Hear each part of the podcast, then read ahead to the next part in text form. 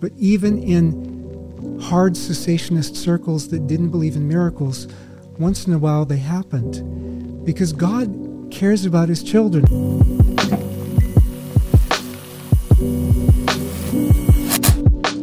Hey, everybody, welcome back to another episode of the Iris Global Green Room. Today, you are in for a treat. You are in for a treat. I have been asking this amazing man, Dr. Craig Keener, to come uh, for for months now, and I can't believe it. Uh, the stars aligned, and he, and here you are Uh, today. Watch out for astrology. That's not biblical. Listen, I, I feel like Jesus spoke to the wise men through a star. that's true. I, I'm not a theologian, but I have read That that. was an exception. Okay, well, I'm just saying. Well, I feel like separate from the Magi, Yeah. this is number two. No, this just kidding. No, it, we, I'm really, really excited. Uh, I refer to you as a theological juggernaut. Uh, What do you think about? Does that that make sense? I'm, I'm not sure what juggernaut means. A, a theological. Uh, uh, I don't know. What's another word for juggernaut? Uh, just you are very well known in the world of theology. You're incredibly respected in the world of theology. And when you called me out of the blue, do you remember this? You don't remember? I, I remember. I I thought it was a, a like an email or something. No, you call. called me. I called you. You called me out of the blue, Wow. and my wife was there, uh, who's off camera right now. And I was like, Moose, you'll never guess who just called me. And I said, Dr. Craig Keener. And she was like, Who's that? And that's why, no, I'm just kidding. No, no. Uh, I was like, Dr. Craig Keener called. And she was like, Wow, that's amazing. And I was like, No, uh, he is like some of the books you have written have marked my life. And we had an amazing conversation. And you, you sent me a, a massive box full of your books. And if I if I remember correctly, I think you saw me on Remnant Radio, and I made a statement. I'm not a theologian, and I think you reached out to to Remnant, got my number, and sent me a bunch of books, and I that really marked me. And then fast forward Asbury Revival, uh, we got to come up. Myself and a good friend who's been on the Green Room, Jessica Tate, came, and we got to spend a couple of hours in your house. And honestly, uh, I, I'm blown away that you're here with us today. You're very kind. I, it's it's such a privilege for me to be here with you. I have so much respect for Iris, and just the, yeah, the global ministry of of Iris and all of you, your devotion to the Lord, your love for the Lord, the way God has empowered you to to do His work. So it's a real privilege for me to be here. You're, Wow. you're you you guys do work on the front lines. I'm just in the back, like making supplies. So Well, uh, the the beautiful thing about the body of Christ Yeah. is that it all works together. Yeah. And one of the things when when I meet with younger people, in fact, I just had this conversation with one of our students, you know, and it was about, you know, I just want to go and do this. I want to go and pioneer. And I and I shared the story of the people that translate the scriptures uh, in Mozambique. They don't necessarily agree with us, but they'll spend 25 years of their life going through the scripture, translating it into the language, and we're actually able to preach the gospel and see the revival because of their life laid down. And we might not agree theologically, but we all work together. It's the body of Christ, the ecclesia, Amen. brothers and sisters, Amen. iron sharpening iron, and you most definitely have played a major role in in holding a standard and and in my opinion, um, fighting for for many major issues in the church, and uh, including you know women in ministry, which I've read most all of your stuff uh, on, on that. It blew my mind. It actually, it, it, I actually went into a deep soul search, changed a lot of my my thought process Wow. on women in ministry. Um, was challenged, was edified. It was incredible, as well on. I mean, some of the stuff that you've that you've uh, written on divorce, some of the stuff that you've written. I mean, the Book of Acts commentary alone uh, is one of the most intimidating. You know, foot when you line them up, they're about a foot a foot wide.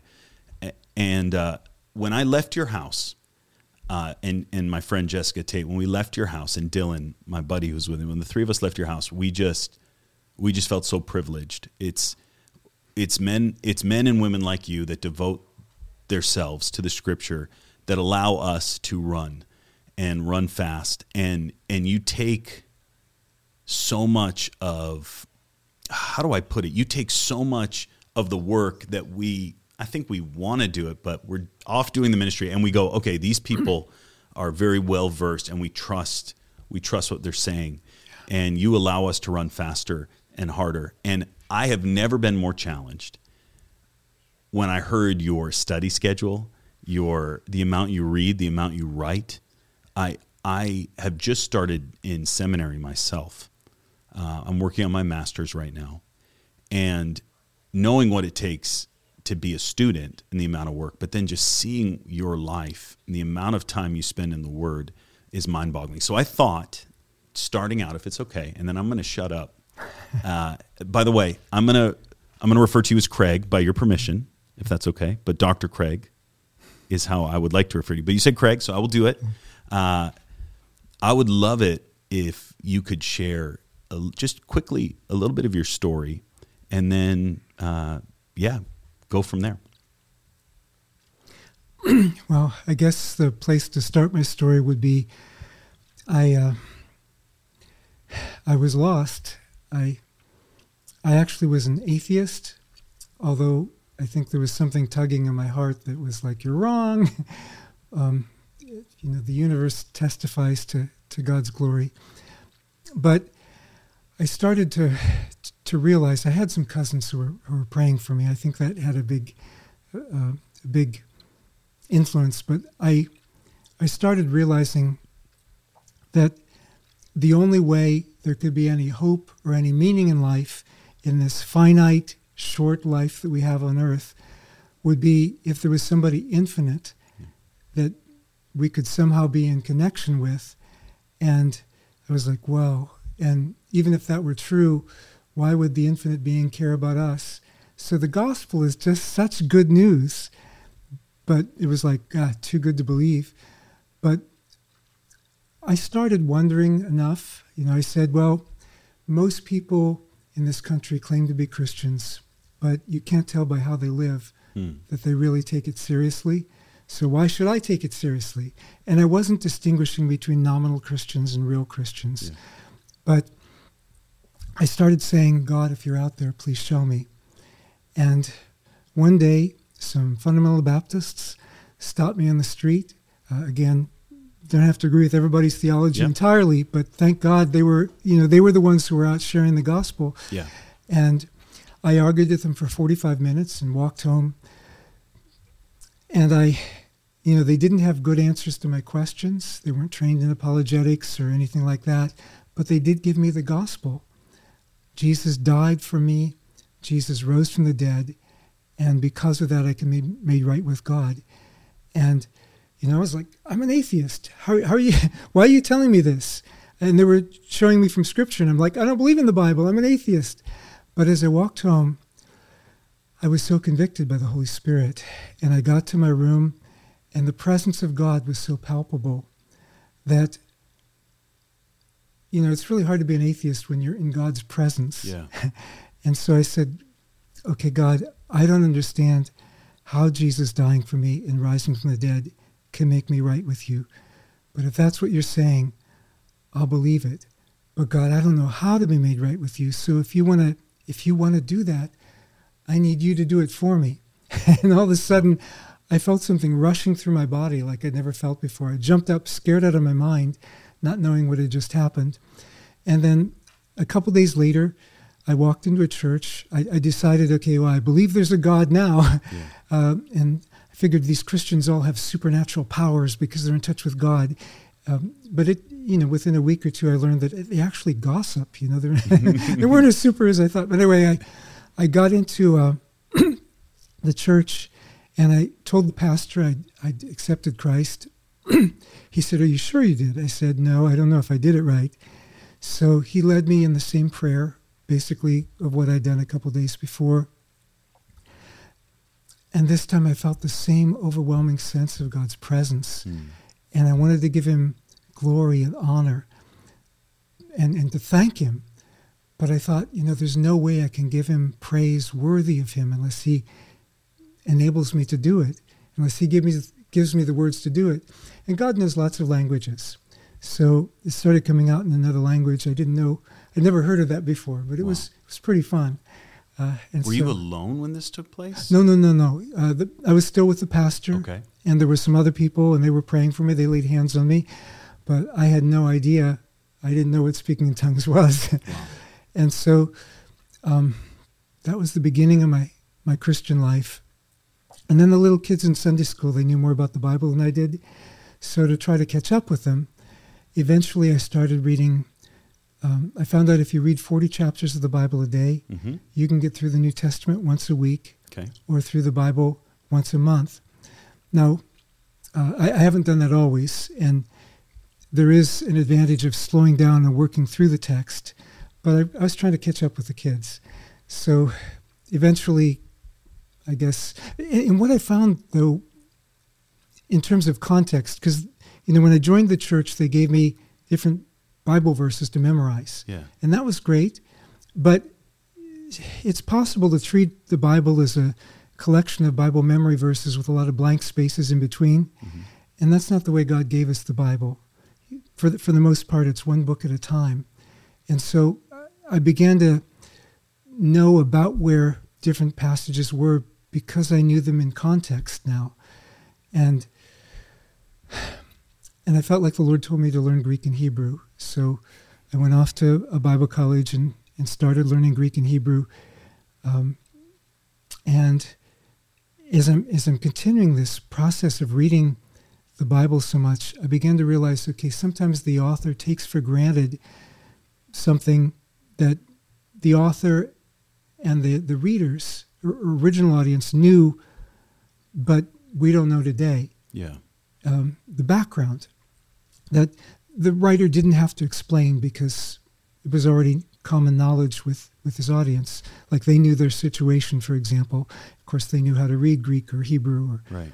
and so I began to get a craving for that. And some of the some of the stuff actually before I was a Christian, I'd been reading Greek and Roman classics and so on, not knowing it would be useful for me someday in this way, but especially delving into the early Jewish background and just like wow, as I kept getting more and more of it, I was like, uh, well, I ended up getting a PhD because I just needed to get more and more of the the information. But toward the end of it, I'm like, wow, it took me ten years to get this much background information. I can't expect everybody to get that before they go out and preach. Right. Right. So that's why I wrote the IVP Bible background commentary, uh, the New Testament part of it. Uh, if I were going to do the Old Testament part, that would have been another PhD. But I, I wanted to put the information at people's fingertips so they wouldn't have to spend the 10 years Yeah. of, of doing the research. And of course, I've learned so much since I wrote that, but um, there's just so much. I mean, there's no there's no end. It's it's like Paul says, we know in part and we prophesy in part. There's there's still more and more. So, uh, how many books have you written? I think 35. 35 books, and some of them are gargantuan. They're they're massive. Yeah, the well, the the Acts the the big version of the Acts commentary took me 10 years to write. Otherwise, I'd I'd be 10 years younger. Yeah, that's great. and and so, what is your personal favorite book? If you had to pick one, not a commentary, but like, Oh, I mean, no, any book, any book that you've written. What is your favorite out of all the books that you've written? it's hard to choose. It You- depends. on- I can depends pick a what- favorite kid. that depends on what- on what No, I'm mood I'm- depends on what mood I'm in. I guess I. Um, somebody said that their favorite uh, book of the Bible is the one they're writing a commentary on right then. I, yeah, I'm, I'm loving. I'm working on Mark right now, but Yeah. it won't be out for a few years. But yeah, I really loved Acts. Uh, I loved writing on Revelation. I loved writing on Matthew. yeah. I, I loved a lot of them. What's your favorite non-commentary book that you've that you've written? Probably, maybe Gift and Giver. Okay. Uh, it's it's about the work of the Holy Spirit. Um, either that or Impossible Love, the one that my wife and I wrote. It's just our, our love story, and yeah. um, because in the commentaries, I, you know I'm, I'm explaining the text. I love I love being in the biblical text, but I can't like include prophecies and stuff except Yep. except the ones that are in the biblical text. But there are things the Lord has shown me over the years that you know some other kinds of books I can incorporate that more directly. Wow. Um, gosh, I have so many questions. I'm going to try to tamper down my ADD. oh, you're ADD. oh, so much. Well, me too. Hey. Well, so how oh. come you're brilliant and I have half a cat's brain on a good day? Uh, what uh, kind of ADD did you get? Uh, um, maybe this should go for the bloopers reel. you you got the kind that makes you study a lot. I got the kind that goes, I have no idea, Well, no desire to study. elementary school was torture. I- Okay. because because my mind is flitting off in all sorts of different Yep. directions. It was too slow. But but when when I can focus on something I really love, I go into hyper focus. So you hyper focus. I hyper focus. Yeah. Yeah. But I hyper focus on stupid things like beekeeping or like, oh, I want to, you know, learn about this way that you make a pottery in some ancient and I'll just hyper focus on that for a month. Those are useful for background. I mean, beekeeping. I mean, granted, it was it was wild honey that John the Baptist was using, but Mm-hmm. Yeah. still, um, learning about beekeeping can be you know can can expand your horizons It- on that passage. It actually did. I've learned about the Catholic Church through beekeeping. Every Wow. church had a before uh, wax. yeah. Yeah, before or not before wax, before like fake wax, paraffin was Uh-huh. created. Every Catholic church had beehives for candles Yeah, cool. and mead too for the monks. Wow. But anyway, okay, so you hyper focus, but when you hyper focus, uh, you produce golden nuggets of scripture uh, references and understanding. I hyper focus and I get stung a lot, or I have a I have forty you know plants in my office or something like that. Hyper cool. focus on something. The, the oxygen is good for you. it is. It is. Okay. Uh, fun fact, just really quick before we jump in. What is something that you have never shared in your classes or your a podcast that you've done about you that n- nobody knows about? uh, I can't share it. Okay. Uh, then not so fun fact. No. What is there? A, do you have any? What do you like to do for fun? Let me ask you Uh, that. What do you? What's your hobbies separate from reading? Like Saturday afternoon. Uh, being with my wife, Yeah. And how long have you been married? uh, 21 years. I, I thought it was 20. I, I know when we were married. The problem is I always forget what year it is because it keeps changing. It it's not fair. It's hard to keep It's up. not- yeah. Uh, but Well, okay, so time with you're a family man. Mm-hmm. Uh, favorite nation that you've been to? Oh, that's hard too. I really loved Indonesia. Mm-hmm. Um, Nigeria is really close to my heart. That was the first place that I spent a lot of time in. Um, Okay, favorite. Who's your top four or five theologians? oh boy. Um, now, theologians can include New Testament scholars. Sure, Okay. whatever you wanted to include. Um, N.T. Wright. Yes, Uh, although, I mean, not that we agree on everything, Yeah. but he's great. Um, actually, it- let, let me pause this because this is something that I wanted to do in the beginning. We're gonna. I my intention is to hit some things. This- You're the first one that I actually have come with questions uh, out of all my green room interviews uh, because I really want to take advantage of this. But as we are getting ready to go into this conversation, what I would like, I started green room. I don't know if people know this because of all the plants. because of all the plant, plants in my in my office. No, I started it because I was having incredible conversations with leaders in the green room, and they'd go up and they'd preach and they'd teach, and then I find that the gold was actually in the green room. That's why I named this. The fun fact about this, and what I love about that is we're not making a statement. We're we're having a conversation. So. Uh, uh, question and response instead of question and answer. And so, as you guys are watching this, I don't want you to miss a moment of this because my goal is to cover as much ground as we can. But I would like all of you to take a deep breath and realize that we're having a conversation and not making necessarily the final statement of what we believe. As just like you said, you're like, I love NT Wright. I don't agree with everything, but I love him. So who, who, so who, the little bit of context so people can take a deep breath. And who are, who are your other th- top theologians that you that you um, like? Ben Witherington is a is a great, but and, always it depends on. It also depends on what what we mean by top theologian. Like, I mean, there are there are a lot of scholars I learn a lot from where we're really theologically different. Like, they may not have the same view of Scripture that I do, or or something. Um, but you know, in terms of fellow evangelical scholars or fellow Yeah. charismatic evangelical Mhm. scholars, I mean, uh, that would include N.T. Wright, Ben Witherington, um, and yeah, a bunch of others. So Great. it's hard to hard to It's narrow hard. it down. It is hard. It, it's very hard. Uh, I've I've been reading a lot of Aquinas lately. Mm. Just part of it's for my classes, but Mhm. I I never knew how Mm-hmm. amazing he was. Mhm. Like I like you said, I disagree with some but some of Mm-hmm. his love, his uh, his poetic stance on the scripture is just is just beautiful. Mm-hmm. Um, I've been reading some of uh, Dr. Beale, doctor Greg Beale, Uh-huh. Uh, only for the fact that I know him and Uh-huh. I grew up around him, but I'm only starting to uncover, you know, what Yes. he's what he's done. Amazing. Very yeah. Disagree with some of the stuff, but His amazing. Revelation commentary is amazing. so fun fact, I we were there. Mm-hmm. Uh, I was a kid when he finished when Uh-huh. he finished it, and I had no idea what he did. Uh, m- m- me and his son, are, or his son and I, are good friends, Mm-hmm. and uh, we grew up playing together. And I grew up knowing I didn't know what he did. I just knew that he worked for a university. But as the years have gone on, Mm-hmm. finding that he spent his whole life because I remember the day that he finished it, and it was I think he spent something like nine or ten years Wow. working on that as well, uh, just like just like you did on Acts. And there was a party, and I was like, "What are we doing a party?" But he finished a book. I was like, "Okay," you know.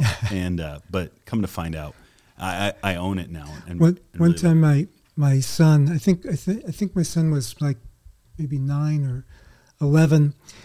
He brought a friend home from school, and he was showing his friend uh, one of my books. It was like seven hundred pages, eight hundred pages, and his friend said, "Wow, it must have taken you all night to write that book." it, it's it's fascinating the the callings of the Lord, Yeah. and I love I love your calling.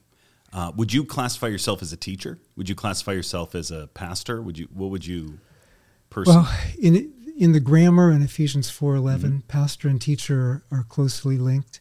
So teachers should have a pastoral responsibility in what they do, and pastors, well, the pastoral epistles are pretty clear. You're supposed to teach. That's one thing pastors are supposed to be able to do well. So, it, you know, it overlaps, but primarily as a teacher for the body of Christ. Wow. Yeah. Um, let's get into it, if you don't mind. Uh, and you feel free to ch- chat about whatever you want to, share whatever you want to. But I, I want to start. My first question to you is right now, body of Christ, there's a lot that's going on. I think, Yeah. in my personal opinion, uh, you know, there's been a there's there's a revival culture that's swept, I think, globally, and uh, and being a spirit filled theologian, um, what do you see some of the greatest issues are for the spirit filled movement right now? Now, there's some things I can't really address because they're outside my. Well, I spend so much time in the text, I'm not as familiar. Like my friend Michael Brown, he Yeah. knows pretty much what's going on. Remnant Radio, they keep up with Yep. what's going on. So I kind of depend on other people for my knowledge of what's going on. But in terms of what I feel the Lord's saying and what what I've observed generally, there needs to be a greater grounding in Scripture, and Scripture understood in its context.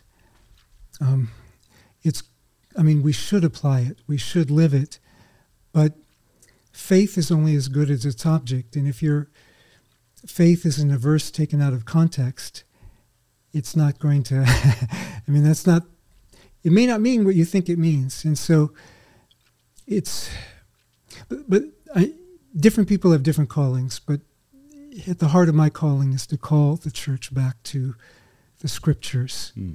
and to really hear the scriptures accurately. There are some parts of the body of Christ that are very much into accurate interpretation, careful, detailed interpretation.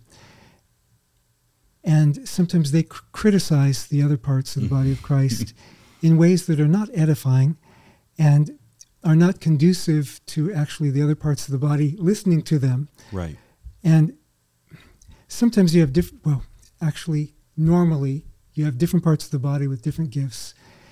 we could learn so much from one another Yeah. if we if we bring those together. Yeah. So I've faced some of this, some of the differing opinion. You know, Iris has a lot of the spirit filled movements that that that we are friends with has experienced a lot of criticism theologically.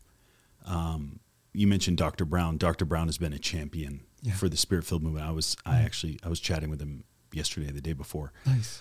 uh, as as I just come out of Israel, and uh, he was so encouraging. And so we have these champions. I feel like you're you're one of the champions of the spirit filled movement.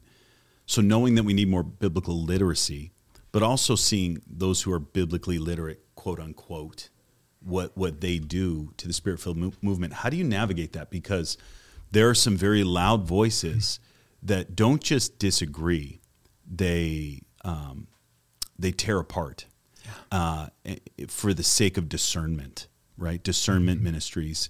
I've I've faced that. I'm sure you have as well. How, how are we supposed to navigate this? Because there comes a time and a place where I feel like lines are being crossed, Yeah. and yeah, I- I don't know how to face that. Except Yeah. except frustration, which I don't want to let my heart get into. Right. Um, Yeah. And then what's heresy in the middle of that? yeah, I mean, I mean, you've got um, Jesus' word to the church in Ephesus, Revelation two one to seven or something like that, uh, where he says around verse four or five, "You did you did well in that you tested those who said they were apostles and were not. Hmm. You know, so discernment, but you lost your first love, and I think that probably doesn't just mean your first love for Jesus. It means walking in love, Hmm. which is so central. Uh, You know, Ephesians also talks about discernment, but it also talks about let all your words be wholesome for building up. So we need to discern. You know, if you're going to have the continuation of the gifts like Mhm. prophecy, 1 Corinthians 14 29, let two or three prophesy at a Yeah. time, and then let the others judge. Let them let them evaluate the prophecies. And sometimes in spirit-filled circles, we haven't been as good at evaluating the prophecies, and so, and then, yeah, with social media, whoever has the, mm-hmm. ba- basically, it's the same as the issue in Jeremiah's day.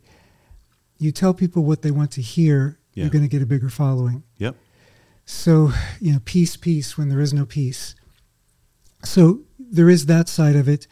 But walking in love, I mean, Jesus says, I give you a new commandment that you love one another as I've loved you. It wasn't a new commandment because it was about love. It was already Leviticus 19:18, love your neighbor as yourself. Mhm. But this was greater than as yourself because Jesus laid down his life for us. Love one another as I have loved you. And if we can't do that, then, I mean, that may not be a theological heresy, Mhm. but we can be too much like the Pharisees that Jesus confronted, who were really big into their doctrine. And some of their doctrine was actually right, Right. but they, their hearts weren't Right. I mean, I mean, we, we have to not just talk about it; we have to live it, and loving one another, maintaining unity in the body of Christ. Um, I'm right now. I'm on the um, executive committee of the Evangelical Theological Society, and you know we have we have a range of, of views there. So you have um, cessationists, Mhm. you have charismatics like Mhm. myself, you have um, Calvinists, Mhm. you have a few Arminians, Yeah. uh, you have um, a lot of complementarians, you have you have some egalitarians, Yeah. um, Can we maybe just, maybe just- even maybe even vegetarians. I the- don't know. Oh man, not that. Hopefully not that. Just so you know, uh, because I I, want to assume that not everybody, Everybody knows what we're what talking about. So cessationists, they believe the gifts ceased with the apostles, the Or, or twelve, certain gifts. certain gifts. Yeah. And this is what, yeah, all these have tech technicalities. Continuationists believe the gifts continue on for today. Uh, egalitarian is that women. We worship eagles. Yep, No, eagle no, no. eagle worship.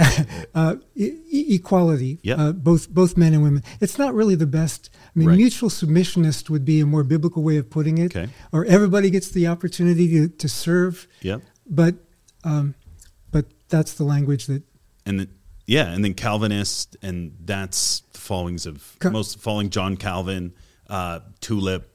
Yeah. I don't know. I want. Well, I feel like I shouldn't be the one describing these things. There's actually more overlap between Calvin Calvinists and Arminians than people often realize, but Mhm. um, but that's another another subject. Complementarians, Yep. people who go around complimenting people. That's a Mhm. nice thing to do. No, they're, uh, they say men and women are Mhm. complementary, which actually egalitarians believe too, but um, but you know it's just the way the language has fallen Right. out. So uh, they have various levels of the husband being above the wife, or Yep. the you know so on. Although they, yeah, they're very. It's actually a range of views because you've got people who say women can't speak at all in church, to saying they can be anything except senior pastor, and they use the same label for the whole. right. We really should differentiate better if we're going to use labels. But Well, inside of those labels, there are spectrums, Right. Right, and and then other other you know you have provisionists instead of uh, you know uh, cal you know um, God my brain help me I, I haven't slept a lot in the last few days. Sorry. but even no in the middle of all of these things, there's there's a spectrum Yeah. of different stances and views.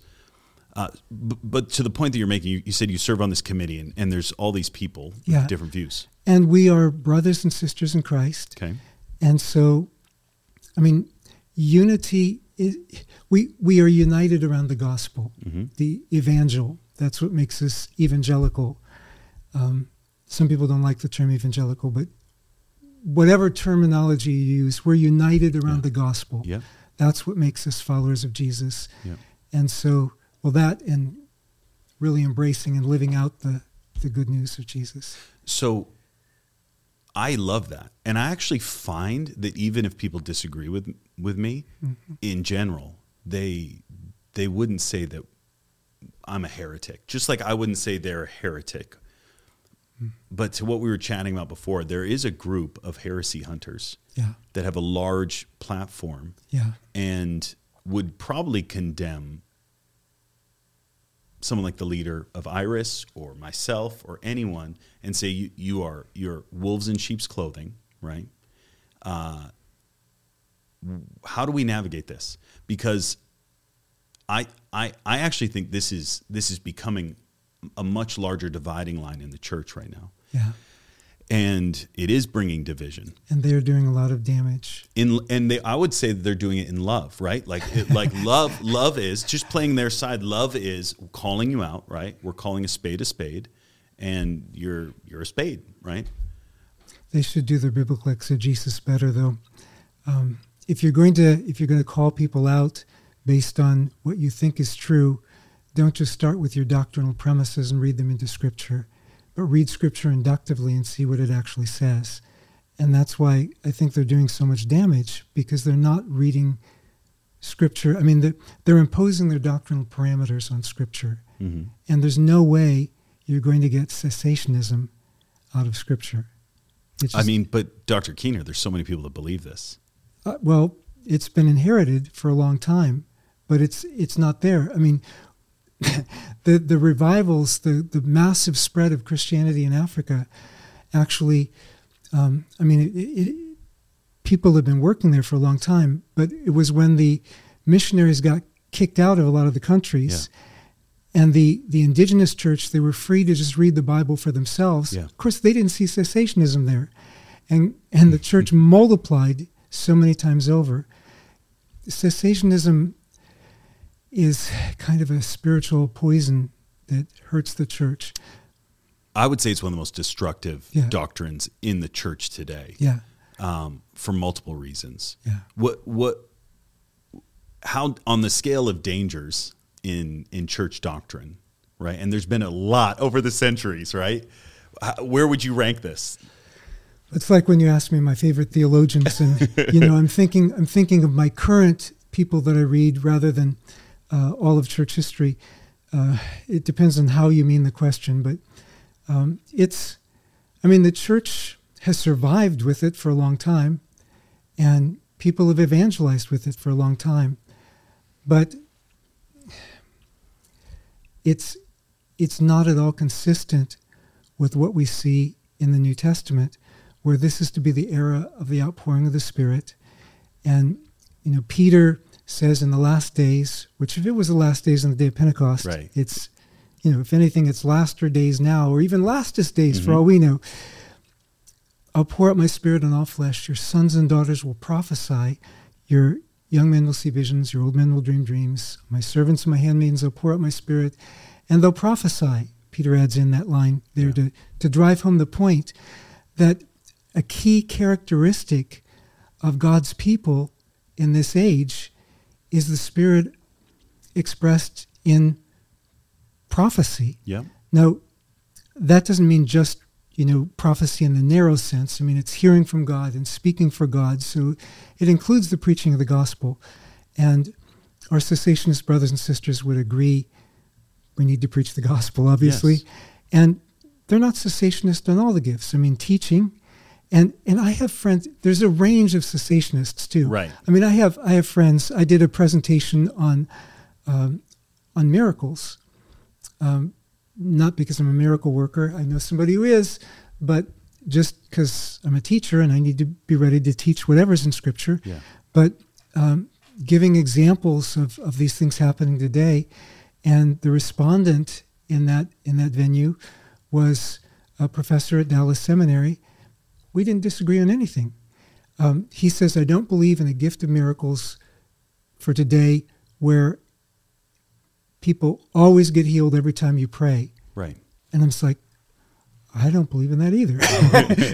At least I don't know anybody where right. they get healed every time. I mean, on the cutting edge of evangelism, yep. like Roland and Heidi, yep. you see it more often. Yep. Obviously, like maybe over 90%, I think, in some places. We've seen it. It's incredible. Yeah. Yeah. But, um, but, you know, globally, you don't always see it all the time when you pray. Right. And so, so there's a range of cessationists, but in terms of the idea that uh, some of the gifts aren't for today, and especially the people who are not just inheriting the doctrine, but who are vigorously condemning people based on their idea, we're meant to be a whole body with its many gifts, ministering to one another with these many gifts. And when you have some churches that amputate certain members of the body of Christ. That's not a whole body. Hmm. On the other hand, you have some some churches where they only value the amputated gifts. And so, you know, you pile up a bunch of amputated body parts. that's not a whole body either. no. Wow. Okay. So, what would you? So, I, I a few months back, I I was bombarded with um, I kind of went down this rabbit hole, a deep, dark rabbit hole online, and I listened to a lot of the arguments. And from from I would say the more staunch cessationist camp, right? The the figureheads of the cessationist camp. Mm. And I listened to a lot of the, what they said. I read, I bought some books. I read a book, and it culminated in this one book that I read, uh, which basically what it says is God doesn't talk anymore. He doesn't talk. He doesn't speak.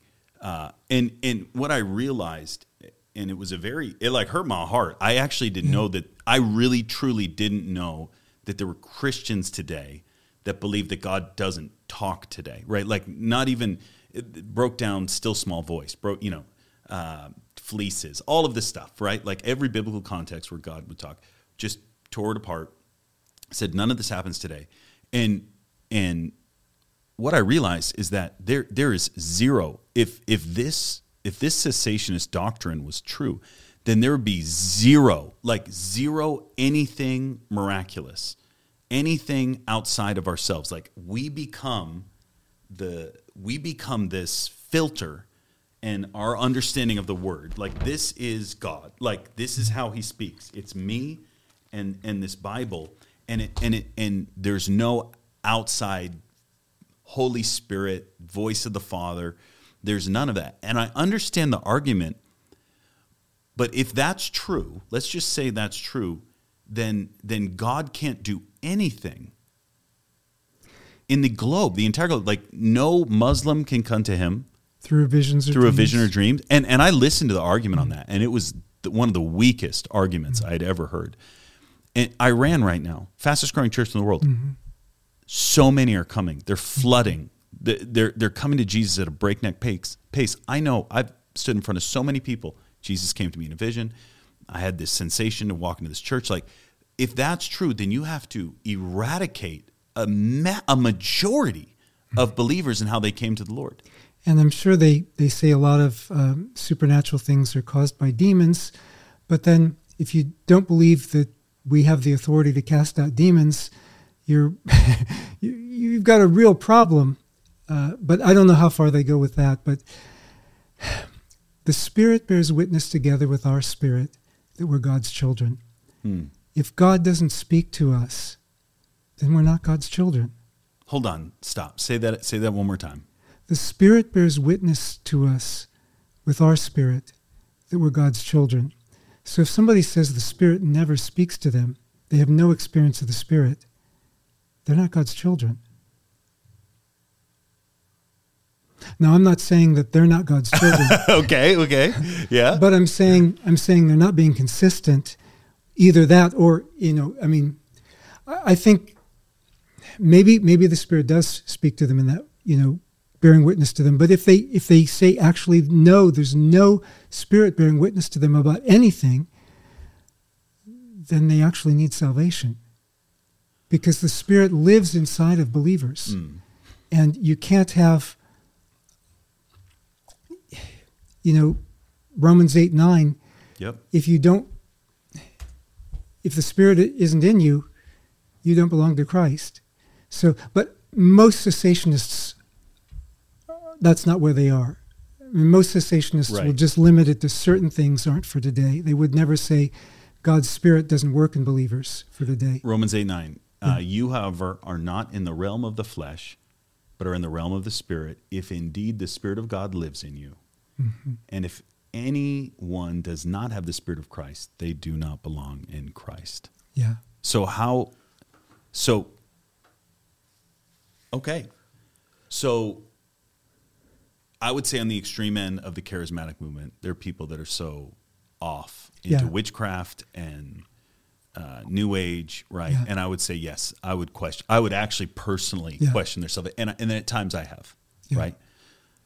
Is what I think I hear you saying, like on the extreme end of the spectrum of like the most extreme cessationist. yeah Would you have the same conversation with, with them that I might have with the charismatic, or quote unquote charismatic, who's just totally off? Yeah, although maybe what I would want to see is if they actually really, because sometimes people say certain things Mm-hmm. and that's not who they are in their heart. So I don't want to I love that. judge people love that. prematurely. Sometimes they're just spouting inherited doctrine Mhm. and they still have an experience with God, Right. but uh, or a relationship with God, I should say. And and the you know, if they're hearing God in Scripture, it's not like they're not hearing God Yep. at all. I mean, that's that's um, that's the most solid and sure way Yeah. we hear we hear from God. But boy, you're really missing out if if you don't let the Spirit Yeah. um, guide you in your in your daily life Yeah. and in your. Uh, but but yeah, I think the biggest argument for cessationism today is the wacky end of the charismatic movement. Yeah. Um, that would sometimes tempt me to be cessationist because it's it's it's neater. I Yeah. mean, you you don't have a mess. Right. If you if you're going to have the continuation of the gifts, you're going to have a mess, just like you have in Acts chapter 21, where Acts 21 4, you've got people saying to Paul through the Spirit he shouldn't go to Jerusalem, Right. and then um, and then Agabus comes in in 20, uh, 21 11 and says this is what's going to happen to you when you get to Jerusalem, and then it says all of us, which would include Agabus, it would include Luke, it would include Philip's four daughters who are prophesying. hmm Um, all of us said to said to Paul, "Don't don't go to Jerusalem," and he insisted, and they said, "The will of the Lord be done," because Paul, back in chapter 19, had already heard from the Spirit he was supposed to go. Yeah. Talk about messy, Yep. be- because we know in part, we prophesy in part. They were each speaking something they were getting from the Holy Spirit. Um, Paul was going to suffer in Jerusalem, and so they acted on that. They didn't want him to suffer, and that's good. That's love. You know, they, Yeah. they, they, they wanted to protect him. But Paul knew that was his mission. And so you have to have, if you're going to have prophecy, you have to have it being evaluated. Um, same as in 1 Thessalonians 5, where he says, Don't quench the spirit, don't despise prophesying, uh, but abstain from what's evil, hold, hold on to what's good. But, you know, a clean plate is less messy than a dirty one, but I still like to eat. Right. Okay. So a lot of the cessationist argument around pr- prophecy is, and it's a it's a great argument. It, it makes a lot of sense. No, it doesn't. Right. Well. I, I'm, I'm I'm being the uh, I'm be, Yeah. I'm trying to right. give a little grace. confirm, Right. yeah. Mm-hmm. It's God spoke. Right. It, what you're telling me in the prophetic is God, the creator of everything, Mm-hmm. the same God uh, that spoke and everything was created. He's speaking to you a Mm-hmm. word, right? And and why why is that not on par with Scripture? God spoke in the Scripture, and so what you're saying is, and this is what I hear. I hear Mm-hmm. this uh, being this is the argument that's used to tear apart Mm-hmm. the prophetic, the modern day prophetic movement, and explain that. Sure. They're treating Scripture as comprehensively equal to all that God has ever spoken. And that's not what Scripture teaches. I mean, you have, for example, in 1 Kings chapter 18, Obadiah says, I hid a hundred prophets by fifties in a cave. Their prophecies aren't recorded in Scripture. Mm. You also have in, well, in chapter 17, I mean, Jezebel was killing the prophets of the Lord. Um, these were colleagues or, or mentees, maybe, of, of Elisha, but their prophecies aren't recorded in Scripture. Does that mean they weren't prophesying? Does that mean they weren't speaking the word of the Lord? They were speaking the word of the Lord, but I mean, Scripture is not all that God has ever said. It doesn't claim to be that. Mhm. Scripture is canon. That is, it's the measuring stick by which we evaluate everything else. It's what we agree on to evaluate everything else. So, Paul speaks of in 1 Corinthians 14, two or three prophesying at a time, then the others judging. But he says you all can prophesy one by one. Um, now, in the megachurch, you'd be there all day, but uh, or longer. But uh, these were these were house churches, and I think he was, you know, get, um, setting it up the the regulations for the house churches there, and encouraging them to prophesy. But let's let's say there were two prophecies per house church everywhere in the Roman Empire per week Yeah. in the first century. We're talking about hundreds of thousands of prophecies. And and how many of them were recorded in scripture? Right. And so it's not it's not the same thing.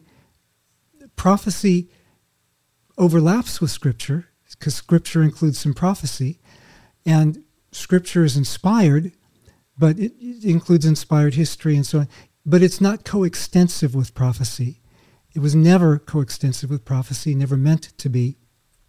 And so treating treating it like you can't have prophecy otherwise it would compete with scripture. It didn't when scripture was being written. And when scripture is completed uh, you know god worked certain ways all the way through scripture and sometimes in some places more than others but you have a certain pattern of god's working. And laid out for us in acts chapter 2 an expectation of how god works in this age. In fact Peter uses that as evidence that, hmm. that Jesus is the exalted Messiah. Hmm. If the Spirit was not poured out, if this is not the era of the Spirit that Joel prophesied and Isaiah and Ezekiel and Zechariah prophesied, then we're undercutting a major New Testament argument for Jesus being the Messiah because that was the mark of the Messianic age having come, that the, the, the kingdom to come Right. has already broken into history with the king's first coming. So essentially, to deny that is deny the church the central mark of our identity. Um, even even Revelation nineteen ten, the testimony of Jesus of the spirit of prophecy. Yeah. Or you look in 1 Corinthians twelve through fourteen, where he's regulating the gifts. Well, these this is part of being the body of Christ. We're Yeah. to bring these gifts together. I think I think even even in most charismatic circles, we don't do that well enough. Um, we may focus on certain gifts to the in, in certain people rather than letting the whole body be the whole body Yeah. or, or uh, helping the whole body to be the whole body facilitating that having having said all that scripture gives us a certain pattern of God's working. It says, don't forbid to speak in tongues. It says, seek to prophesy, 1 Corinthians Right. 14. He says that more than once. It never says the gifts will cease. Right. It says that right now we know in part, we prophesy in part. Someday we're not going to need prophecy. We're not going to need knowledge in the sense we have it now, like the gift Yeah. of teaching. Uh, Jeremiah 31, they'll no longer say, Know the Lord, because all of them, from the least of them to the greatest of them, will know the Lord. 1 Corinthians 13, someday we'll know as we are known. We're not going to need teaching. We're not going to need prophecy Yeah. because those are in part. We're going to see him face to face. And until then, 1 Corinthians 1, you know, Paul talks about the, the church being enriched in all the gifts Yeah. until, until the coming of the Lord. Cessationism says, watch out for prophecy because you could have post biblical doctrine. Right.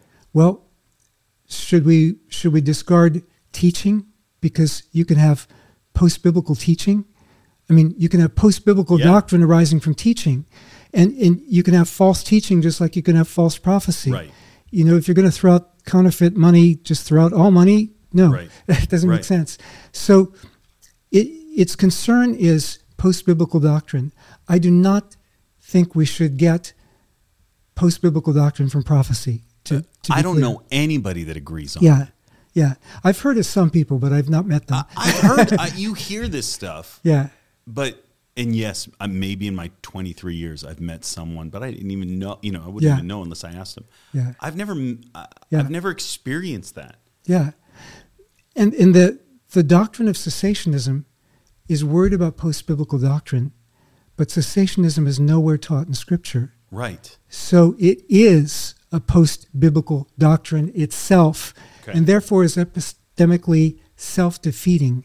So Ephesians 2:20 isn't that one of the big? Oh, Uh, Ephesians two twenty. give, give me your thoughts on that. Yeah, Because isn't sure. that the really one of the proof texts for for Oh yeah. Although although later on in Ephesians uh, four eleven to thirteen, you need all these gifts to bring the body of Christ to maturity. Dr. Keener, you can't read those ones. Oh, We're talking no, just All right. 220. No, I'm just, I'm just kidding. In the, in, the, in, the, in, the, context in 220, um, earlier, well, in, and then going on in chapter 3, he's talking about um, a mystery being revealed now. Mm. And the mystery is the Gentiles being welcomed into, into the body of Christ. And yeah, apostles and prophets from that time had laid that foundation of welcoming Gentiles into the body of Christ. But Paul also speaks in, in Romans 15 of not wanting to go to Rome right away because he wanted to lay foundations where they hadn't been laid. He talks about the false apostles in 2 Corinthians 10 and 11 who who they they want to build on another's foundation. You know, they're they're acting outside they're they're acting in his sphere Yeah. of ministry. So there are still places that are unreached. There are still uh, spheres that need to be evangelized. Right. And as long as that's true, there need to be foundations laid in those areas, not the foundations of, okay, now we need to reach Gentiles. That's been laid, obviously. Yeah. But there are other foundations breaking new ground in other areas. And yeah, so it doesn't, yeah. In, in, in terms of, of scripture, even though I don't think it's speaking in that passage precisely of all of Scripture. I think it's speaking of a certain mystery being revealed. But yeah, Scripture is a foundation that's been laid. Nobody should be writing Scripture today. Right. And e- even if they thought they were doing that, Right. the rest of us wouldn't pay them any Right. attention. So, uh, but you know, there are people who put their teaching on a par with Scripture too, and they interpret Scripture only through the grid of their teaching. Right. And I think that's a danger when you have people who, instead of seeing in Scripture models for mm-hmm. us today, spend their time explaining that away. Mm. Whether it's the rich young ruler and saying, okay, well, um, Charles Finney, he led like half a million people to Christ in the in the 1800s. Uh, don't agree with everything he said either, but I mean, you get two scholars together, you've got yeah. at least three opinions, yeah. right? So, uh, but but um, Finney was uh, preaching in a wealthy New England church, yeah. uh, pastored by Lyman Beecher, and he preached from Luke 14:33. You can't be my disciple unless you give up all your possessions. And after he finished preaching, Lyman Beecher got up and apologized for him to the congregation and said, "No, don't worry. Um, the Lord." requires you to be willing to give up all your possessions, but he'll never ask you to do it which kind of undercuts the willing part. Where, whereupon Finney got back up and said, You don't lose all your possessions at the moment of your conversion, but you do lose your ownership of them. Because if Jesus Christ is not Lord of everything you are right. and everything you have, don't call him Lord. We, we have our ways of getting around Scripture and I think it was how Dietrich Bonhoeffer talks about it, yeah. but also uh, Soren Kierkegaard, who's not my favorite theologian, but uh, I think he, he got this, this line right. He said that, uh, thank God for the people who write commentaries. You know, if it weren't for, if it weren't for the scholars, uh, we wouldn't have ways to get around these texts. We'd have to give our whole lives to Jesus. Right. and, and he, he's he's mocking it. I mean, yeah, he's, no, he's speaking I, facetiously, but I think sometimes people become experts in getting around yeah. what Scripture invites us to do, and whether that's spiritual gifts, whether it's laying all your resources at the feet of Jesus. Right whether it's laying your life at the feet of Jesus. I right. mean, people have their ways of getting around it, or or people saying, you know, the Lord is just there to give me whatever I want, right? Uh, which people don't usually put it that way, but in the heart, yeah. I'm not that I know their hearts, but yeah. I hear what you're saying. Uh, some, yeah, and or people saying, okay, we, we're not going to go through suffering. The Lord would never make us right. go through suffering, right? Things like that. Wow. So what I what I think I hear you saying is this is a this is sy- systemic in the yeah. body of Christ. Yeah. And we really need to not march around the difficult texts, mm. but go right into them and mm-hmm. listen to what he's saying. I love I love the the wrestle because I think at Iris, uh, let me just put mm. in the context of what we do. We're mm. we're very much called extreme, and somebody was somebody said this I made a couple of years ago, and it, and it hit it as they said it. They're like, oh, this what's the most radical testimony or or you had a radical salvation and and it hit me like I didn't have anything radical it was normal right like the christian walk is normal yeah. when you read the scriptures through the lens of this is normal yeah. it doesn't become as radical but when you have to boil it down mm. right to a sunday morning and how do i walk this mm. out during a week you have to dumb the scriptures down. You have to knock them down a few levels to make people feel comfortable. Uh, if if the goal is comfort, yeah. Um, if the goal is comfort, then you you have to knock the scriptures down to mean something much more surfacey. Yeah. But I think I think in the missions in the missions movement, yeah. I, I don't see our tribe struggling with those things as much yeah. as I do other tribes. Yeah, when your focus is on mission, it's on the same focus that the Lord gave us. Right. So Acts 1 8, you receive power when the Holy Spirit comes on you. Yeah. Be witnesses Jerusalem, Judea, Samaria, the, the ends of the earth. And oh, even, even that, uh, again, there's different members in the body of Christ, so we have different contributions to that. But when he speaks of power, it was Michael Brown who pointed this out to me. But then I went and checked. I was writing a commentary on Acts. So, well, actually, I hadn't started it yet. So it was good I got the advance notice. But just going through Luke Acts, the most common use of power there is in terms of healing and exorcism. Mm. So these are signs that God uses to attest his gospel. Some people say it attests the people. That's absolutely wrong. You know, uh, Acts 3.12, why do you look at us as if by our own power or holiness this man stands before you whole? It's by the name of Jesus of Nazareth, whom Mm. you crucified, and then he goes on and preaches to them. Or in, in Acts 14, when the man is, uh, another disabled man is healed, and in that passage, it says that this was uh, bearing witness, God was bearing witness to the message about his grace. And uh, Paul and, and Bar- well, actually, that's a little bit, that's a, the town they go before then. But then uh, a little bit later, they say, We are people just like you, same nature as you. we're, we're calling you to turn from these other gods and turn to the true and the living God. We can't take credit for it. We're not the ones who make it happen. Mhm. You know, the, the credit belongs to Jesus in the in the name of Jesus. But anyway, I I digress too much. I'm ADHD. Uh, I love it. I love it. I have a couple of questions for you, if you don't mind, mind, because of time, Okay. um, that I'd love to get to. And we are not in a time crunch, but I, I was hoping that I could ask you a few questions. I, I did some preparation. Um, let me let me try to get to a juicy one here really quick. Um, oh, here we go. Uh, I was hoping. Oh, yeah, please. Actually, sorry. One of the things people bring up with cessationism is it, it, um, they say, well, you believe apo- you, if you believe in apostles, Mhm. you have to believe scripture is being written. And obviously, I don't believe scripture is still being written. Um, now, uh, the, the language of apostles is used more than one way in the New Testament. Mhm. Uh, I mean, I think there's an overarching unity to it, but you know, in terms of the twelve, usually in the Gospels and Acts, the twelve are called apostles, and in even in Acts, which has so much about Paul, Paul and Barnabas are called apostles only in one passage. So you've got a certain usage that's limited to the 12. Mhm. Do I believe the 12 have ceased?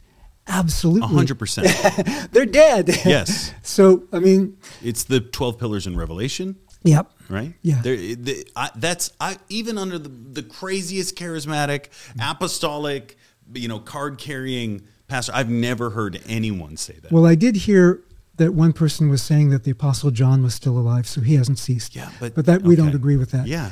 But anyway, uh, but the the term is used also more broadly than that Mhm. for those who are breaking new ground for the kingdom. Sent one. Yeah, and and so yeah, and that's what the term means, and it's used in in various ways uh, in in Greek literature and uh, in the Hebrew equivalent in the Old Testament. But anyway, the prophets being sent ones. Mm-hmm. But you have like in uh, Paul calls himself an apostle. Barnabas is an apostle. Yeah. First Corinthians nine. You have Silas and Timothy who are apostles in Second uh, First Thessalonians. You have uh, James, the Lord's brother, who's an apostle Yeah. in Galatians 1.19. You have Andronicus and Junia, who Junia. are apostles. Yeah. And in, would you in Romans 16.7. just just so we can bury this one? A woman. Junia was a woman. Obviously, she's a woman. Yeah, There's no. There's no. it is up for debate in some circles, but well, okay. The name. The name Junia was always a woman's name. Boom. And some people have said that it's a contraction for Junianus. That contraction is nowhere attested, and it doesn't actually work in Latin the way it works in, in Greek. So You heard it's it a here. Latin, Latin name. But um, yeah. I cut yeah, you off. yeah. I'm sorry. The- that one's a sticky I- point. There, there is, there, is, there is some debate as to whether you know the grammar, whether he's calling them apostles. But I think from from the context and Paul's normal usage, that's what he's Right. calling them. So, but in that, um, he's not saying these are the 12 Mhm. Or these are replacing the 12. You do have churches that believe in apostolic succession. A hundred percent. Yeah, so, you know, I'm not on board with that, but I, well, not in the sense, not in the full sense anyway. Um, I appreciate the sense of continuity Right. Uh, but in any case So you're saying there isn't a transfer of the apostolic from the original 12 down the line. right, You're not in line with that. right. I'm not in line with that. Um, You don't find eh, do you find it to be like interesting? Do you yeah, I find like- it interesting. I, I'm not. I'm not. Um, I guess I just brought it up to say people who criticize the idea that apostles are for today. If you mean apostolic in the general sense, you're criticizing Catholic Church, you're Right. criticizing Anglicans, you're criticizing They wouldn't have a problem with that. Methodists, You're criticizing, Yeah. well, yeah, yeah. exactly. a lot of the worst critics wouldn't Yeah, have a problem. yeah, they- they- they would say criticize yes, everybody. All right, yes. all right, all right. yeah. yeah, for, for different reasons. I agree. Um, but you know, if you define apostolic in terms of church planting, Right. breaking new ground for the kingdom, and, and a lot of, I mean, at Asbury Seminary, we had, I don't know if it's still called that, but we had um, a master's degree in apostolic church planting. Yeah. And one of my colleagues in the Bible department said, Well, I think there were only 12 apostles. And so I answered, Well, actually, you've got all these others.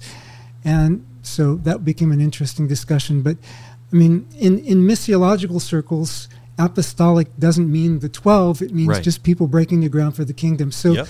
and, and that's, you know, if we talk about apostleship being for today, we're not talking about people writing scripture.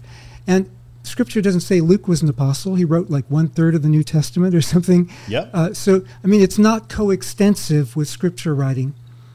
I want to bring up a book, Apostles Today by Benjamin G. McNair Scott. Have you read it? Fantastic book. Oh, good. It, it's one of the best books that I've ever read on mapping out the apostolic throughout, Good. from from the apostles up into today, up Great. until today, as well as navigating the different denominations that use the terms in different ways, whether it's Yeah. succession or just as a term of honor within Yeah. the church. It is such a complex. Yeah. Uh, the term is very complex. Yeah. And depending on where it's being used, it can mean a bunch of different things Yeah. to a bunch of different people. Yeah. So, I mean, there are people who are abusing it, Mm-hmm. and in and again, Revelation two, uh, discerning those who said they were apostles and are not.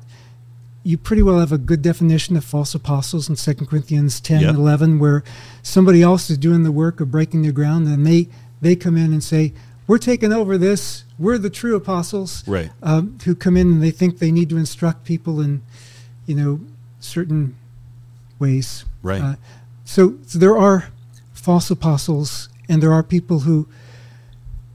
Acts chapter twenty warns about those who, e- even from the elders there in the church in Ephesus, who would come to draw the sheep away after themselves, and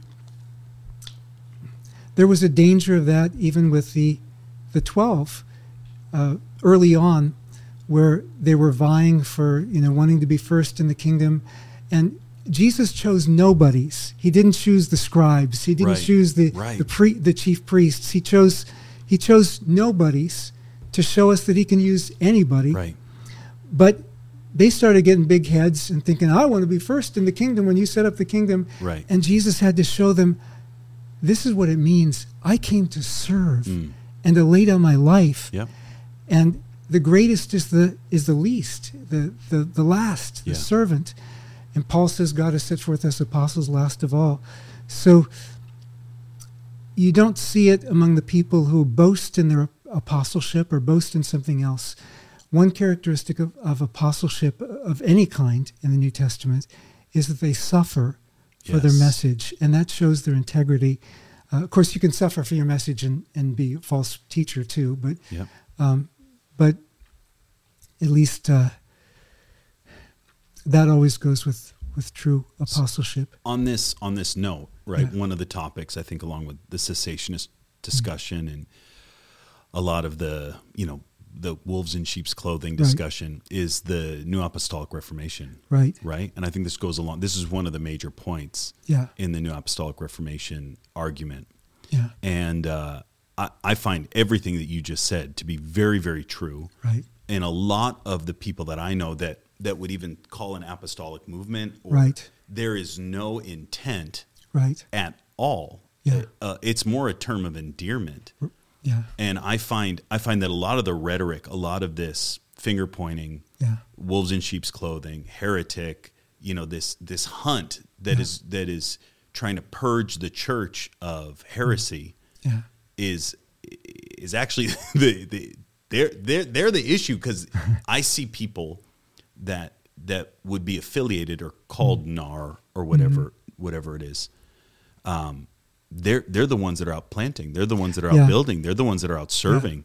And it's funny. I'll just use Iris. Um, I I was in conversation with someone that wrote wrote one of the books, one of the one of the best known mm-hmm. books. Mm-hmm. And as I was reading some of their some of their writings, they they went after Heidi, and they said Heidi thinks she's an apostle, and I interviewed her.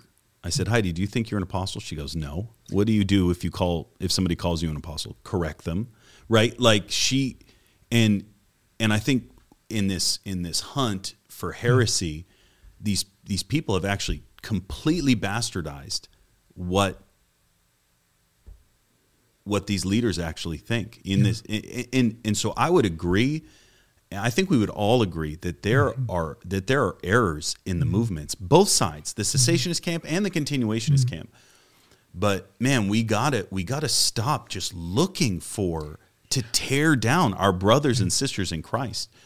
It, when you start when when when the when the people that are put on the pulpit as as um, the best ones, the best, you know, creating this argument for cleaning up the church or cleaning up the movement, and they can't even see that the ones that they're calling out don't even think this way of themselves. Then then that's an issue. We have an issue here. Yeah. And all I see that it's doing is bringing division instead of bringing the health that is that is required. Yeah. And, you know, some, I don't agree with the way everybody uses the term apostleship. That's an issue of ecclesiology, but that's, that's not heresy. But there, there are people, I mean, to the credit of those who warn against false apostles, Yeah. there is such a thing as false apostles. Totally. And there are people who are abusing authority and, and uh, creating movements after themselves. The problem is painting with such a broad brush Right. that everybody who can be called an, an apostle by somebody is part of that movement. And actually, some of the people who are critiquing them agree that there are apostles in the sense of church planters today. Right. and so some of the people they're critiquing actually fall into the thing that they would agree with. Yep. And so we have to be careful with that. Randy Clark and I talked about this too. And of course, Michael Brown and I have talked about it. Although I think I'm more inclined than Michael to recognize that there is, I'm sure Michael recognizes that they're false apostles Yes. too. Um, but when I was in Cuba and when I was in um, Ethiopia, I found that one of the things the churches were struggling with was there were people saying you have to be under an apostle, so leave that church, come come under us. Those are false apostles. Yes. But that's not what this is about. Yeah. It's a false apostle at easiest twisting of scripture, Right. uh, bad teaching going down through the lines, people just coming under. A, see, the thing is, like, people come under bad teaching or un- unhealthy teaching and they just start spouting it. I would say it's no different than the cessationist camp. Right, they come under. They start. They don't know mm-hmm. any better. But as soon uh, on their mm-hmm. journey, as they're in the scripture, getting around mm-hmm. other brothers and sisters, especially with the internet today, you have access to all this Yep. teaching. The a lot of that stuff goes to the wayside. I have grown exponentially as I've gotten into the mm-hmm. scriptures, and and people are people are in a growth process, and I find a lot of those things, like a lot of those extremes, they fall. They end up falling to the wayside. Usually, there's some sort of sin in the camp. Something exposes it. Mm-hmm. That's not me justifying it at all. But what I'm mm-hmm. saying is there is a natural progression progression as you are seeking the Lord and His Word and being encouraged by brothers and sisters that that stuff gets pushed to the wayside. Yeah. My my issue is categorizing the move of the spirit into it is into a heresy category, which which as I see the NAR argument, right? It is another box you can put anyone that's a continuationist. Now, I've had some of the conversations with some of the leaders, uh, and they, they would say, "Oh, we're continuationists. Yeah. We, we still believe that they get we believe they're rare, but we believe it. So we're not going after we're not going after, you know, healthy Right. continuationists. Right. but even in that, it is it is any it, it's in my outside opinion. Well, I'm kind of inside of it, so in my in my inside opinion, Yeah. I would I would say that there is a that there is a a push from from a large group of Christendom to silence the gifts, to silence the move of the Spirit, to to discredit God moving today. And I don't know what the goal is. I hear the goal is unto health and unto sound doctrine. And that scares me. Yeah, this is this is not a new thing. During the first and second Great Awakenings, you had critics who, in the name of being rational, mm-hmm. Uh, they wanted to silence certain things. God, you know, Romans eight, talking about the Spirit bearing witness with our spirit, also talks about the mind of the Spirit. First Corinthians 14 talks about praying with one's spirit, praying with one's understanding also. God works with both the affective and the rational aspects of our personality. So, what you have, I mean, we should expect when God pours out the Spirit, different gifts. Some gifts are more rational, teaching. Um, the gift of interpretation versus tongues, Right. which is more affective, as, as it's described in 1 Corinthians 14 but you, you ended up with a dichotomy. Um, especially, you had the, the East Coast, uh, like Princeton um, ministers who were very trained in rational argumentation. And then you had the frontier evangelists who were winning so many people to Christ. And, you know, the some of the, I mean, you had, you had Jonathan Edwards, obviously, he was defending the First Great Awakening Right. and saying, okay, the, the manifestations that come with this, they don't tell you whether it's good or bad. Uh, what you need to look at is the fruit. Right. But you know, you know, his wife was having visions and things Yes. like that. But then you had the, the intellectual critics of it, and because of the critics, I think some of the some of the frontier evangelists who were being criticized made a virtue out of necessity, and so like education is not good because Right. it keeps you from being Right. open to the spirit, and that has continued in characteristics of of um, I guess religious experience in the U.S. is part of its history, where you have this tension, and it doesn't need to be there. It wasn't there for John Wesley. It wasn't there for Jonathan Edwards.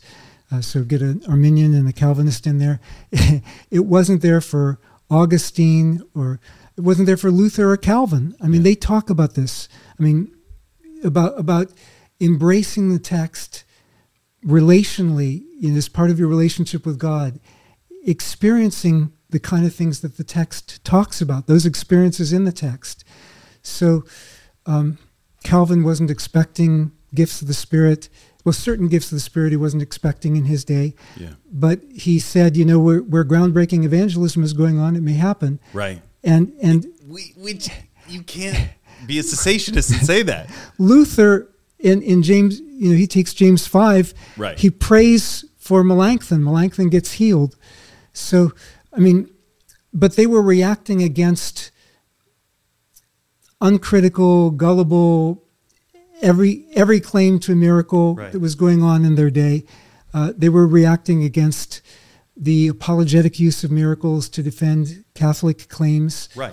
and and so they kind of reacted against that but really it became more of a big deal with uh, david hume saying okay we don't have miracles today therefore you don't have miracles in the bible those Right. things didn't happen and he says we don't have them today because you know he excluded all kinds of evidence you, if they're not white they're not good witnesses if they're not from the western world they're not good witnesses if they say they saw miracles they're not credible witnesses because we know they must be wrong so Right. um, and, and I think that has affected the church. But even in hard cessationist circles that didn't believe in miracles, once in a while they happened because God cares about his children. And so you, you had times when among hard cessationists who didn't believe miracles would happen today, maybe there'd be a renewal of them just Right. before the end. Right. Uh, I think uh, Cotton believed that, but some of the, some of them they, they didn't believe in miracles today. And then during a scripture reading about a paralyzed person getting getting healed, getting up and walking, somebody in church suddenly gets healed Yeah. who hasn't walked for years Yeah. and starts walking, and it's a big deal. And they they say, how do we explain this? And they say, well, it can't be a miracle. That's what Catholics talk about. We'll call this a special providence of God. Right. Well, Divine providence. You call it yeah. whatever you want to. Yeah, God is still. God. Yes. I, I love this. I, I love this. And you, because you, w- uh, you wrote the book Miracles Today, Mm-hmm. and it's a, it's a, you actually, there's two books, Mm-hmm. Miracles Today, and then you, you did a condensed version. No, the Miracles Today is the condensed version. Okay. That's the one for everybody because the the 1100 page one nobody's Yeah. going to read. So Well, I, I, are you familiar with David Wood? He's Yeah, yeah, yeah. Oh, I love David. Yeah, I I don't know why, but I've been on David Wood kick Uh-huh. for the last few months, and sitting as you watch him share uh, his videos, uh, sitting on the back of a shelf right behind his, Uh. his is your two book series. I was like, I, I liked him. I knew I knew I knew I liked him. Um, but you wrote one of the best, in my opinion, and I think any anybody that I've talked to in the Spirit Filled movement, one of the best um, justifications for miracles today. Yeah. And you you do such an incredible job. and, and ordinary cessationists don't deny miracles today. It's just the really hard cessationists because I mean God can do whatever He wants to. Right. Okay, just two seconds, and then we'll, Okay. I want to get off this rabbit trail. Okay. But define that for people because we have cessationists on one side that are like, he doesn't speak, he doesn't move, uh, there are no miracles, there is nothing divine, and that is actually a large chunk. I, I, I- Really? I, in my opinion, from I, w- I would I would say in the Western Church that's a large chunk, and I would say I, I I don't want to call out names, but I think, and this is me, uh, like the John MacArthur camp, and and they're they just did a documentary called Cessationist, right?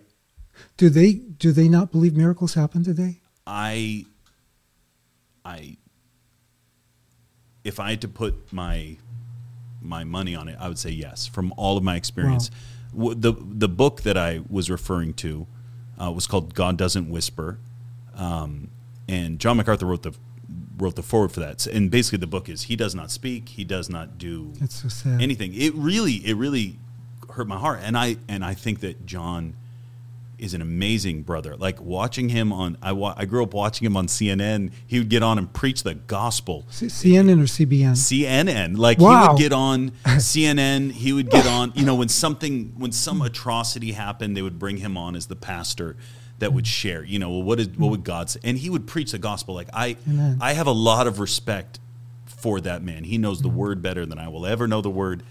Uh, you know, we disagree, right? Uh, I think I think his Strange Fire conference was Strange Fire was awful. or Strange Ice. yeah, I think it was awful. Uh, Yeah. And I've grow, I grew up listening to a lot of those guys. That being said, I would say that they that they believe you know this this stauncher view of hmm. cessationism. Like Wow. it, God doesn't do this stuff anymore. How can you be call yourself cessationist? And where's this middle ground? Right. Let's say separate from the from the rat. He doesn't move. He doesn't speak. It, it is the it is the word. Only. I, obviously, I, I love the word. I mean, that's my my calling is to call mm-hmm. the church back to the scriptures. So that's that's my focus actually. But the scriptures teach that we should encourage the gifts and teach us about experience with God, relationship with God. yeah. Um, but the cessationists I know are more in academic circles Okay. because those are the circles in which I move. And like my friends at Dallas, I mean, so far as my conversations with them, they believe in. Uh, they don't believe that there's a gift of healing today Okay. because they would define that as people always get healed when you pray. Okay. Well, I don't know anybody who where that always happens either. No. Yeah, but uh, but they don't deny that God heals people. And they would call themselves a cessationist. Yes, because they don't believe that the gift is there, Okay. and they don't believe the gift of tongues is for today. But I know a a cessationist who believes there's something kind of tongues like that God may do, um, and actually. some of the some of the tongues today may not be. Ugh, I don't want to Go for it. I don't want to mess okay. people up. We're just having a conversation. Some of it may not be real tongues, but you know, I, I would I would say that. if it's prayer to God Yeah. from your heart, then the Bible also talks about groaning. hmm And so, you know, if it's just groaning, as long as it's from your heart to God, it's good. Um, I do think, well, I'll just leave it there. but I do believe in tongues. I mean, I speak in tongues regularly. So, so cessationists, there are there is a group that would say he does miracles, right? His divine providence, right? But it but the, the gift of miraculous isn't functioning today. yeah, the gift they would say, and but it's very selective. You know, it's an arbitrary grid imposed on Scripture. Certain gifts, the the miraculous gifts, the ones that you would need supernatural power to do. Teaching, you know, that can still happen today. I don't see any distinction in Scripture between um, what they might call supernatural or spectacular gifts and other kinds of gifts. We need God's grace. I mean, God's grace, God's Spirit empowers all of them. That's Mm. true whether you're looking at Romans 12, Yeah. 1 Corinthians 12, Ephesians 4, uh, you know, or 1 Corinthians 14, 26, or whatever, whatever gift list you're looking at. Okay. Uh, my mind is swimming with questions.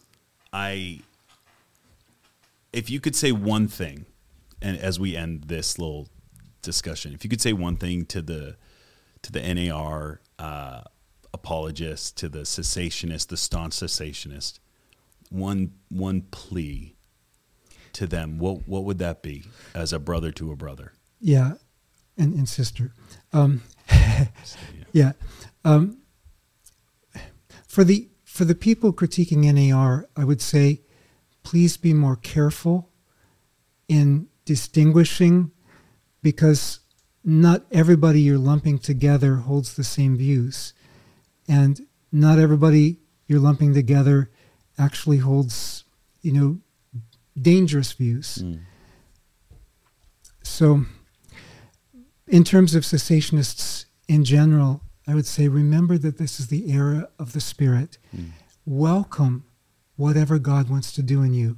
I mean, your gift may not be one of these gifts you think is ceased, but Right. okay, but welcome whatever God wants to do in you. Be open to that. Don't be scared of that. Mm. You know, if it's God you're seeking, don't be scared, you know, a demon's going to jump in you or something like that because, um, I mean, demons can, well, I do believe in demons too. Yep. But anyway, but Luke 11 13.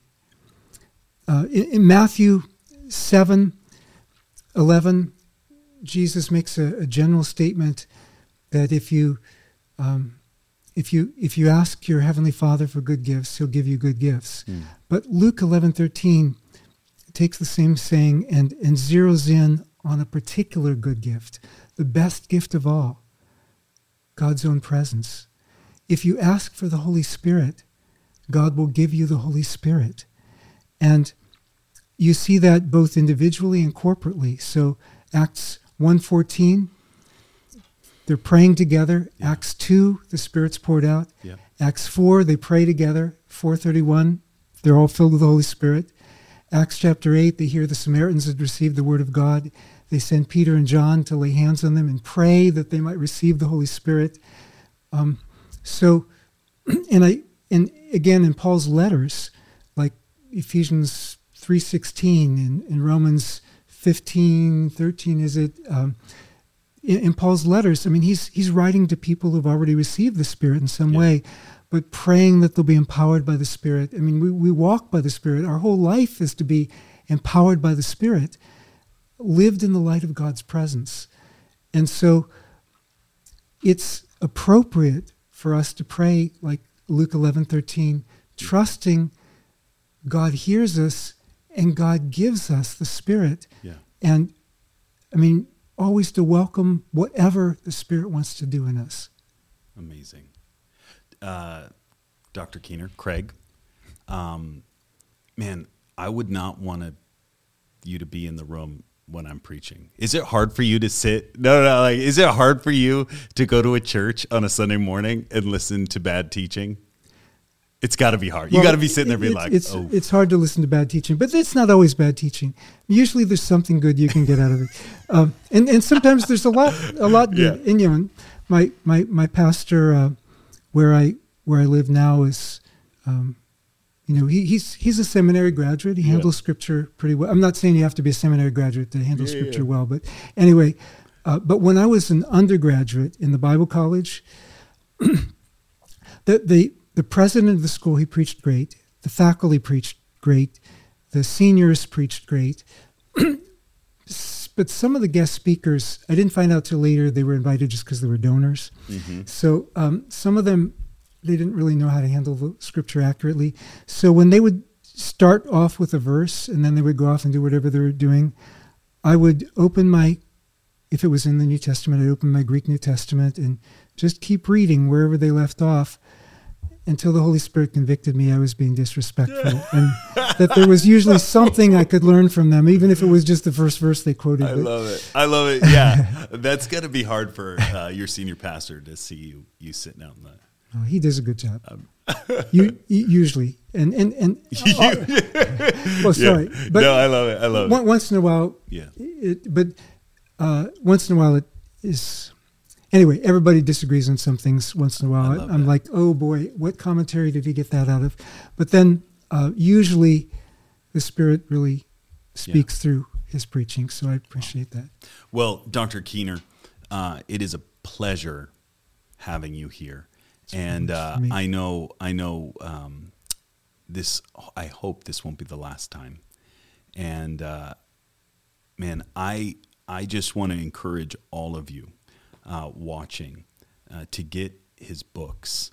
Well, some of them, like the four volume Acts commentary, Mm-hmm. you may not actually need, but maybe like the Bible background commentary, New Testament, you know, the the the ones that are for everybody. I I haven't read it, the Acts. Yeah, Mm. I haven't read it yet, uh, but I need it to make me look smarter than I really am. so that's why that's why I actually have it.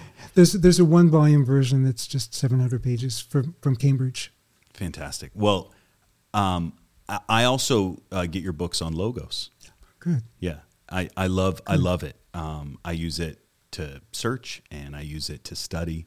I've actually, as going into seminary, you you called me up and you you act, I don't know if you remember, but you called me up and said, "I heard you say you're not a theologian, but I think I think there's more for you." And you sent me your books. I bought some of your book. I've bought some more since then, and I've bought some on Logos. I love I love the journey that I'm on because I think I was when I started, and this is my own fault. Ran, Dr. Clark, I traveled with Dr. Clark uh, for very early in my right after I got saved, and he was always telling me, you know, to study more. And I was like, why study when we can just perform miracles? Like that was, you know, I was a, I was I was 18, 19. Mm-hmm. You know, I was only saved a few years. And I've started to see the foundations that he that he's laid. Mm-hmm. I love it. I'm actually in seminary with mm-hmm. with GATS, Global Awakening Theological Seminary. Good. And uh, and and I love it. And I do want to say this for a moment because you can get a lot of your books you can buy on Logos and And Gift and Giver and Impossible Love are also very readable. Yes. Yeah. Yeah. Um, and and I actually reached out to Logos personally because I've it's been a tool that's really helped me on my journey. Um, and I asked them if they would partner with us. So I don't we don't sell anything here. This I don't bring people on to share their books, but I I love championing people that I love. And I actually reached out those of you who are watching this, there's a link down below. If you use that link, if you want to go deeper in the word where you can get uh, Dr. Keener's books as well as a, a bunch more, uh, go click on the link. And we've worked out something with them where every time you buy uh, using that link, we're able to give logos to our missionaries and our people on the field that want to go deeper. So, uh, like I said, I'm always honest with you guys about everything. I'm not trying to sell you anything, but if it's something that you want to go deeper, it's something that I'm going deeper with. Actually, Heidi, uh, Heidi has logos as well. Um, we were talking about when we were in Israel. Uh, click that link, and you can buy some of uh, Dr. Keener's books right there, and you can bless some of our missionaries, some of our people on the field who are who are going deeper in the Word and the Scripture. So we love logos. Click on the link. Dr. Keener. Uh, any closing thoughts as as we end?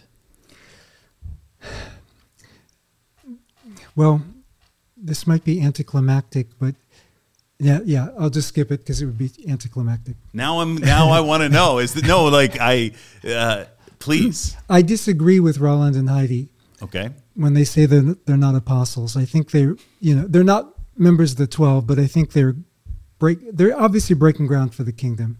So anyway, they are very apostolic, but they do deny it. I've I've talked with Roland and he uh, he says no. I don't call myself an apostle. I'm like, well, I call you one, but anyway, it's. I I wrote for one of my classes with Rainer. Uh-huh. I wrote a paper uh, on the apostolic, mm-hmm. and what I what I ended up my in the moment my my kind of summary was everyone I know that I would consider to be an apostle or carrying the mm-hmm. apostolic gift would never call themselves one. Mm. That's that's good. And and that was the sign for that's me. Good. And there are people as I've traveled the world and watched this glorious gospel be going out at a breakneck pace. Yeah. The peop, the men and women that carry it, you'll never most of them you'll never see in a conference. Most of them you'll never see putting out videos. Yeah. They they are hidden mm-hmm. and they are they are servants mm-hmm.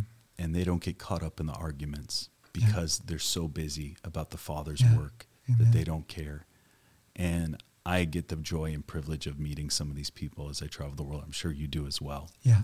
Heidi and Roland uh, are two of my greatest heroes, and uh, there's a list. There's a list of people. Surprise Sithole, he's one of our leaders in Iris. Uh-huh. That man blows my mind. But as I look at our 500 missionaries around the globe, mm-hmm.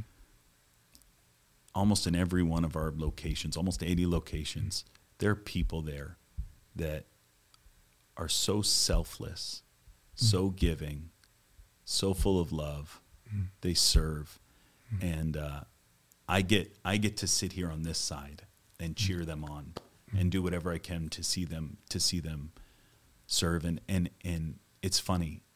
Most of them will never get even get involved in the conversation because it's not worth their time. Yeah. Uh, and man, as I grow deeper in the Lord, I just want to be like the tribe that I serve. You Amen. know, and I, I don't know about you, but I've spent so much time thinking about this stuff. I've spent so much time thinking about this stuff instead of actually being about the Father's business. This is me personally. Well, I need you to spend time thinking about it so I can be about the Father's business. different, different members of the body of Christ. Yeah, yeah. We work together. Yeah. And, and, we, we need each other. So, well, Dr. Keener, Craig, mm-hmm. um, thank you so much yeah. for coming, and you're welcome here anytime. Well, thank, thank you so much for having me.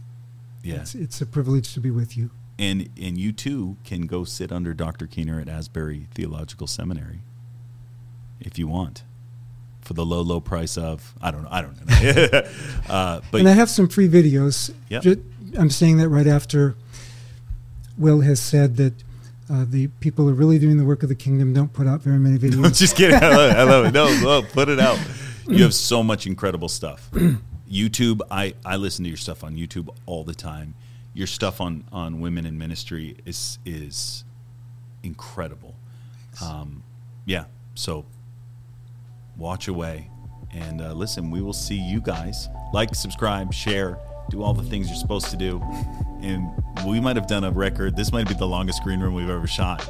Uh, but love you guys. Share this, and we will see you on the next episode of the Iris Global Green Room. It's long because you prepared.